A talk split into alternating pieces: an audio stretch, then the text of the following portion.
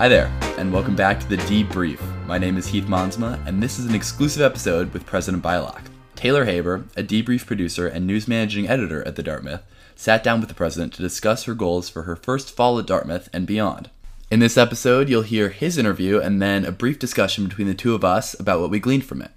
Without further ado, I'll let Taylor take it away. Sian Beilock is an award winning cognitive scientist whose research has explored the effects of stress on education. She served as president of Barnard College from 2017 to 2023. On June 12th, Beilock succeeded Phil Hanlon, becoming Dartmouth's 19th president and the first woman to hold the office. President Beilock, welcome to the D-Brief. Thanks for having me. You've been president of the college for a little more than 10 weeks at this point. How have your first impressions of the Dartmouth community influenced your goals for the coming year? Well, it's been really great to be at Dartmouth over the summer. I started the day of reunions. Um, I got to hear from the classes of 63 and 68, and then many more recent classes, and um, spend a lot of time with the sophomores who are on campus for sophomore summer. And um, it's just been great to be in listening mode to learn about the college, the community, the culture. I think that's how you get to know an institution is by asking lots of questions. Um, and I have really been on a listening tour. Has it impacted how you're going to pursue your presidency in, in your first year? Definitely. All the input I'm getting is shaping how um, I think we should think about Dartmouth, where it's been in the past and where it's going in the future. Uh, one thing that has really become clear is that Dartmouth is this very unique ecosystem. It's four years, but then you have this amazing alumni connection for life. I want to touch on the topic of mental health briefly. In, 2021, in an effort to streamline its wellness resources, Dartmouth, Dartmouth partnered with the JED Foundation, a nonprofit aimed at combating the mental health crisis in teens and young adults. The JED Foundation's review of Dartmouth outlined a number of areas where the college could improve, some of which have been implemented. What specific areas is Dartmouth looking at to bolster its mental health resources? Yeah, I think it's important to step back and understand what the JED Foundation is and what it does. So, the JED Foundation is a national nonprofit organization that's really designed to help colleges and universities across the country think about health and wellness for young people. And so, partnering with the JED Foundation is just a first step in coming up with a strategic plan or a plan for what will happen at Dartmouth. What JED does is provide uh, surveys and others that are nationally normed that happen across the country. They then provide this huge checklist of things that all colleges and universities should be paying attention to. And then from that, the goal of the institution is take to take that and put a plan together. We are right now um, in, I believe we're starting year three of, of the JED work, and you'll see in the fall that we're going to roll out a strategic plan around student mental health and wellness. One thing that the JED Foundation and, and, the work so far has really underscored, though, that this is not just a student issue. We have to have a healthy ecosystem of faculty, students, and staff. And it's one of the reasons that I've already announced that we're going to have a chief health and wellness officer who sits on my senior team who is thinking about health and wellness for students, faculty, and staff across the campus. With regards to what the JED Foundation does on the you know a specific university by university basis, it does provide institutions like Dartmouth with certain outlines as to how they can better achieve their mental health goals. With Dartmouth, there was talk of stemming social life for students, specifically undergraduates, outside and beyond Greek life. There's been talk of expanding the Sexual Violence Prevention Project, which is currently only two years out of its intended four year gap. There's been talk of expanding the non recorded option for students and how they experience an academic term and how that you know reflects uh, their mental health. Is there any specific goals that you can give us in terms of how Dartmouth is looking forward? Yeah, um, you know, so again, the JED Foundation gives all sorts of outlines and strategies, and the goal of the institution then is to take that and push it forward, which is what this plan is that we're going to be rolling out in the fall. Um, initial things that we did were, um, for example, adding Uwill is another way to get Absolutely. counseling. Uwill being um, a tele a teletherapy. Um, we've worked really hard to make sure that there aren't long waits if you are in crisis and need to get into the to see someone at the um, Dick's house or in the counseling center. Uh, and we're going to have a number of other um, areas that we're going to roll out in the fall. We've been thinking about what this means as a plan together. And I think the key is that it's not just in the classroom, it's outside the classroom. So it goes from everything to making sure we have social space where everyone feels like they belong, making sure that um, faculty and staff are trained as first responders and are thinking about student mental health, thinking about our time away for medical leave policies and how we ensure that even if students are away, that they're connected to campus. All of these we're going to be talking more about in the fall. Okay. Well, stay tuned for that. Yes. Let's move on to Greek life, which we briefly touched on there, but here's a more specific question. 60% of undergraduates are affiliated. Speaking anecdotally, I've heard from a number of students who have said they're most eager to hear your stance on fraternities and sororities.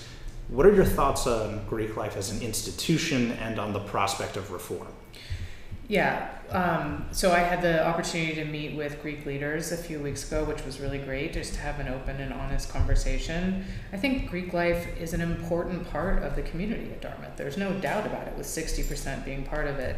That doesn't mean, but it means that we have to make sure that the college and the students are working to keep it as safe as um, as as possible, and that involves, for example, all new and potential members now taking um, uh, part in the sexual violence and prevention programs. It involves thinking about um, how Greek life can be most inclusive, and that also involves thinking about what it means to be part of Greek life. When I met with the leaders, one of the things that I was really struck by is a, a young woman talked about the fact that Greek life is one of her many identities. She's captain of the dance team. She does other things, and this idea of multiple identities is something that I talk about in my research. Um, and so I think we have to stop talking about Greek life versus not Greek life and start talking about how we're building ecosystems of community. Greek life can be one, house systems could be another.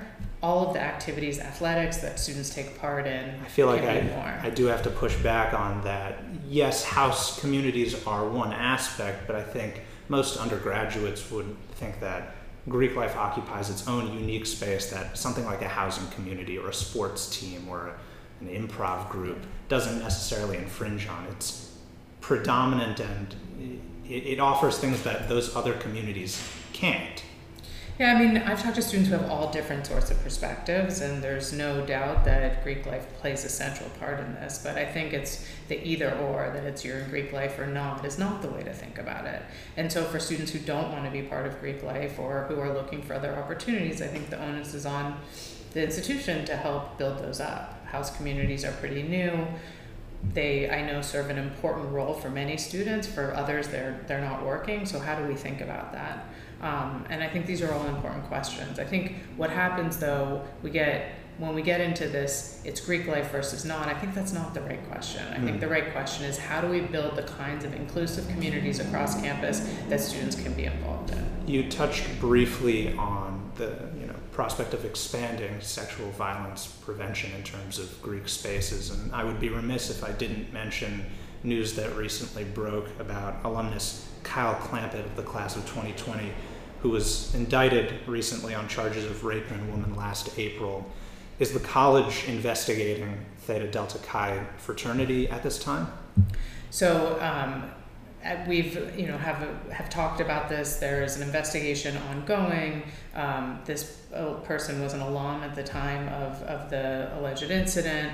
I will say that there is no place for sexual violence on our campus. No place. And um, we're doing work with the Greek system and more in general to make sure that we're pushing that forward. I want to move on to what I imagine most students know you best for at this point in your tenure, which was your response to the Supreme Court's ruling in Students for Fair Admissions versus Harvard.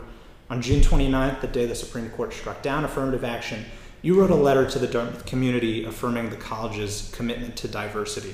Beyond messages of support, what can you share about any steps the administration is taking with regards to diversity? Yeah, it's interesting because everyone knew that the Supreme Court decision was coming for, Yeah. for many months, and um, we were working to think about what our position would be and how we'd move forward, and um, likely knowing that the Supreme Court was going to come out um, striking down affirmative action. So we, as we responded quickly, we've been thinking long and hard about where we are going here. What is the college's position in regards to the decision? So, as I said in my letter, and I was very clear that people can have different views about whether this was the right or wrong. um, thing to do.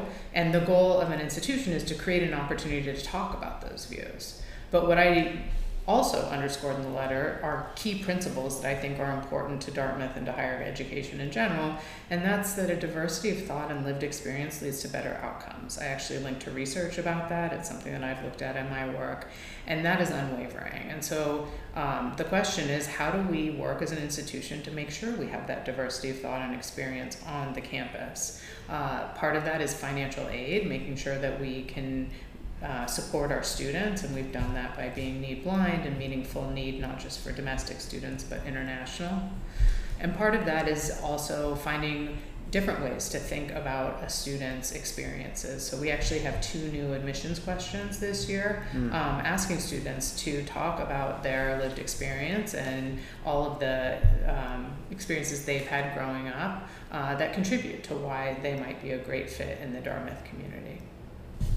That sounds similar to what the majority opinion in the Supreme Court's decision wrote, which was that you can't consider race specifically, but you can consider how race may have affected someone in their experiences. Is that kind of the, the general idea of what's behind that?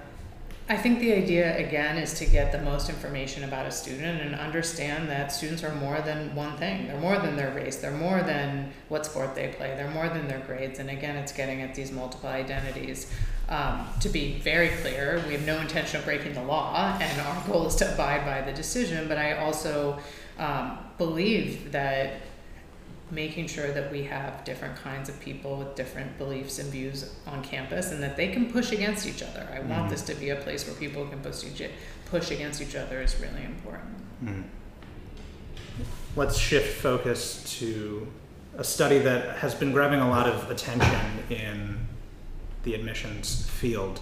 In July, researchers from Opportunity Insights published a study which detailed inequity in college admissions the study found that children of the wealthy are disproportionately admitted to elite schools, including Dartmouth, when compared to equally qualified students from poorer families. Does Dartmouth conduct what some in the media have labeled affirmative action for the wealthy? So Dartmouth does a holistic application process. We're looking for students from a variety of backgrounds. We do consider, um, as one part of a student's application, their connection to the institution. So is that a, is that a yes or a, a no? It is that we look at many different factors and um, legacy, having a parent who has been an undergraduate alum at the institution is considered along with many different factors in thinking about um, who will make up our class. How much of a role should that play in determining who gets in? Yeah, it's a really interesting question. People can have very different views about this, and it's hard, right? I mean, we're talking a lot about it. You know, I think that, again, as I've said before, the goal is to create the kind of diverse student body with different experiences and insights um, that allows people to push against each other, allows us to think in different ways. And there's lots of ways to do that, but thinking about one's adversity growing up to one's connections to the institution and the historical relationship at time are both aspects of that in my what role does legacy play, I guess, in terms of a student who arrives here on campus? And just for listeners, statistics from the admissions department report that 10% of the class of 2026 was legacy. Again, it has students who have that connection bring something powerful in terms of their history and knowledge. Students who don't have that connection also bring very powerful things. And the idea is that we're bringing different people to the table. One thing that um, I think is also important to note about legacy at Dartmouth for the class of 2027 is that 30% of our legacies are students of color. Hmm. Finally, is, is there anything you'd like to share that we haven't covered in terms of where you see your presidency going? Yeah, well, I mean, it's early days, right? Yes. Just two months in. Uh, what I can say is that I'm even more convinced than ever that Dartmouth is a really special place. The students, the community, this bond for life. And I think we have an opportunity and really we have um, a responsibility to create the kind of leaders that will go out and have a positive impact on the world and to create the kind of knowledge that's going to make our nation and, and this world a better place. President Beilock, thank you for your time. Perfect.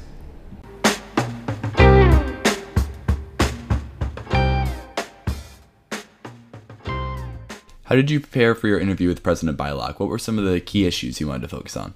President Beilock has said a number of things in the press unrelated to the Dartmouth about how she plans to move forward as president of the college and what she sees as her goals. But there haven't been a lot of specifics in terms of what she concretely wants to do during her tenure. So I wanted to ask important questions in terms of what I think students most want to hear questions that if you were sitting at a table with your friends at Collis, questions that would be important to student life. I think that includes mental health. I think that includes the future of Greek life. I think it's questions that are central to the student experience here. Definitely. So, how do you feel like uh, you succeeded in that?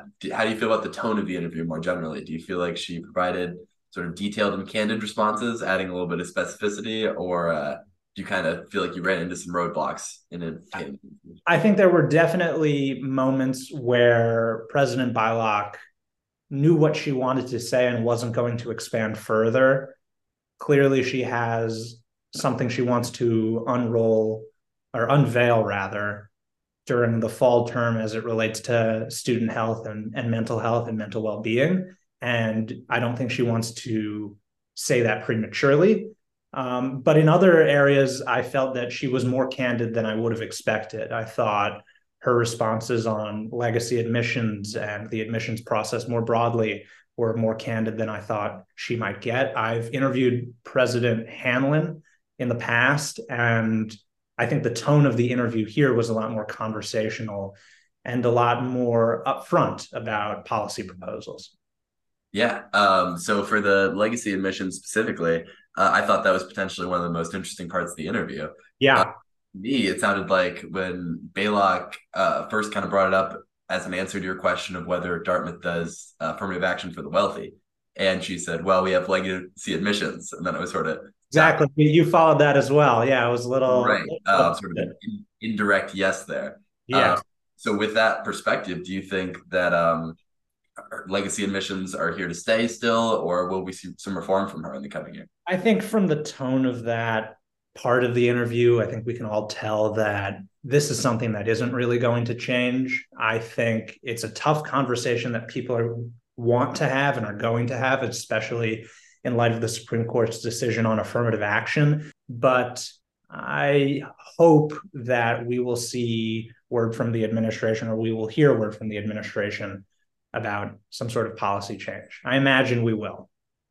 Cool, great. Um, and so then you also mentioned that you guys discussed the um, new Supreme Court ruling on affirmative action um, about excluding race-based questions in um, in the college application. Uh, she said in response to that that they were coming with two new admissions questions um, for the class of 2028. Was it? Was it the the next class? Uh, yeah, 2028. So that this coming admission cycle. I yeah. thought what was particularly interesting there was also the emphasis on the increased role people in the admissions space on campus are, are seemingly having in a Beilock administration. Um, Dean of Admissions Lee Coffin has been promoted to vice president of the college as well as his role in admissions, which I think speaks to, on some level, Beilock's forward looking mentality when it comes to how to craft the future classes that are coming into Dartmouth. I think admissions is changing, obviously, as decisions have, have shown in recent months. And I think that promoting Lee Coffin is a sign that creating diverse cohorts of students in whatever way that means uh, is a top of mind issue. Yeah, definitely. Um, I, I want to push back a little bit though on your question or your statement that it, uh, the admissions is changing because to me when I was listening to the interview and she said um, kind of in direct response to uh, Supreme Court decision she said we're not breaking the law here right oh no no absolutely not a little bit of a wink I, I think what I more meant there was that no obviously no one's breaking the law and everyone's going to follow the recent Supreme Court decision in students versus fair admissions versus Harvard I think that what President Beilock meant by that is what diversity means can mean diversity of opinion, diversity of thought, diversity of background as it legally relates to the admissions process. But I, I didn't mean to say that they're they're trying to circumvent the the will of the court. I just more meant I think they're looking into it and I think they're taking a proactive stance on the changing landscape of admissions. So then another thing that I think is very relevant to the students at Dartmouth, and one of the questions that you know um, was biggest in everyone's minds was the Greek life question. Yeah, um, say that before you ask it. Um, and her her response was that uh, you know Greek life shouldn't be thought about in binary terms as affiliated or unaffiliated, uh, and instead one multiple identities, which you know I think is a great sort of utopian thing. But you know you gave some pushback on that uh, in that Greek life isn't the same as joining a club. Um, can you elaborate more on what you meant by that? Sure. I think Greek life is the most hot button issue when it comes to administration. Most students are affiliated, more more are than aren't, and I think that when a new president comes in, most students then gravitate towards the question of how is this going to affect my social life? How is this going to affect Greek life? And to me, I would not expect drastic change from a Beilock administration. I think that there was a July, mid July meeting President Beilock had with Greek life leaders, many of whom came away with positive reactions to questions that Greek life leaders had. I think that her response to how do we make Greek life more safe is extremely proactive. I think that she wants to increase sexual violence prevention, which of course is a top of mind issue. And she also wants to ensure, though I don't know how effective this is going to be, that other spaces are available. And like you noted, yes, I don't know if housing communities or whatever other spaces President Beilock envisions on campus as sort of taking a Greek life adjacent role would be possible or would would thrive on campus. I don't I don't know if that's possible, but it's certainly something she wants to look into. I don't really have a lot of hope for whatever that would be. That's what I came away with. But I don't expect the fundamental Greek life experience to change all that much in the first couple of years of a Beilock administration. So then a little bit more generally, what did you personally find most interesting or thought provoking about this interview? Um, did it provide any unique insights that you hadn't thought about before, or was it more or less what you expected? I think it's more what I expected. I didn't walk away with anything particularly changed about my opinions on President Beilock. I think she's the right candidate for the job and an excellent candidate for the job. No, I mean, at, at the end of the day, it's a little bit of a political office to be the president. It is. It is. I liked the conversation I had with President Beilock, but at the end of the day, it is a conversation. I think the actions over the next year and couple of years uh, will say a lot more about President Beilock's intentions and hopes for the college than any one conversation I have. There are a few people we want to thank in the making of this podcast. Thank you to President Beilock and the Dean News staff for allowing this collaboration to happen. And thank you to our team from the summer Abby Hughes, Taylor Haber, Natalie Van, Amita Mirkarimi, and our executive editor and editor in chief of the day, Kristen Chapman.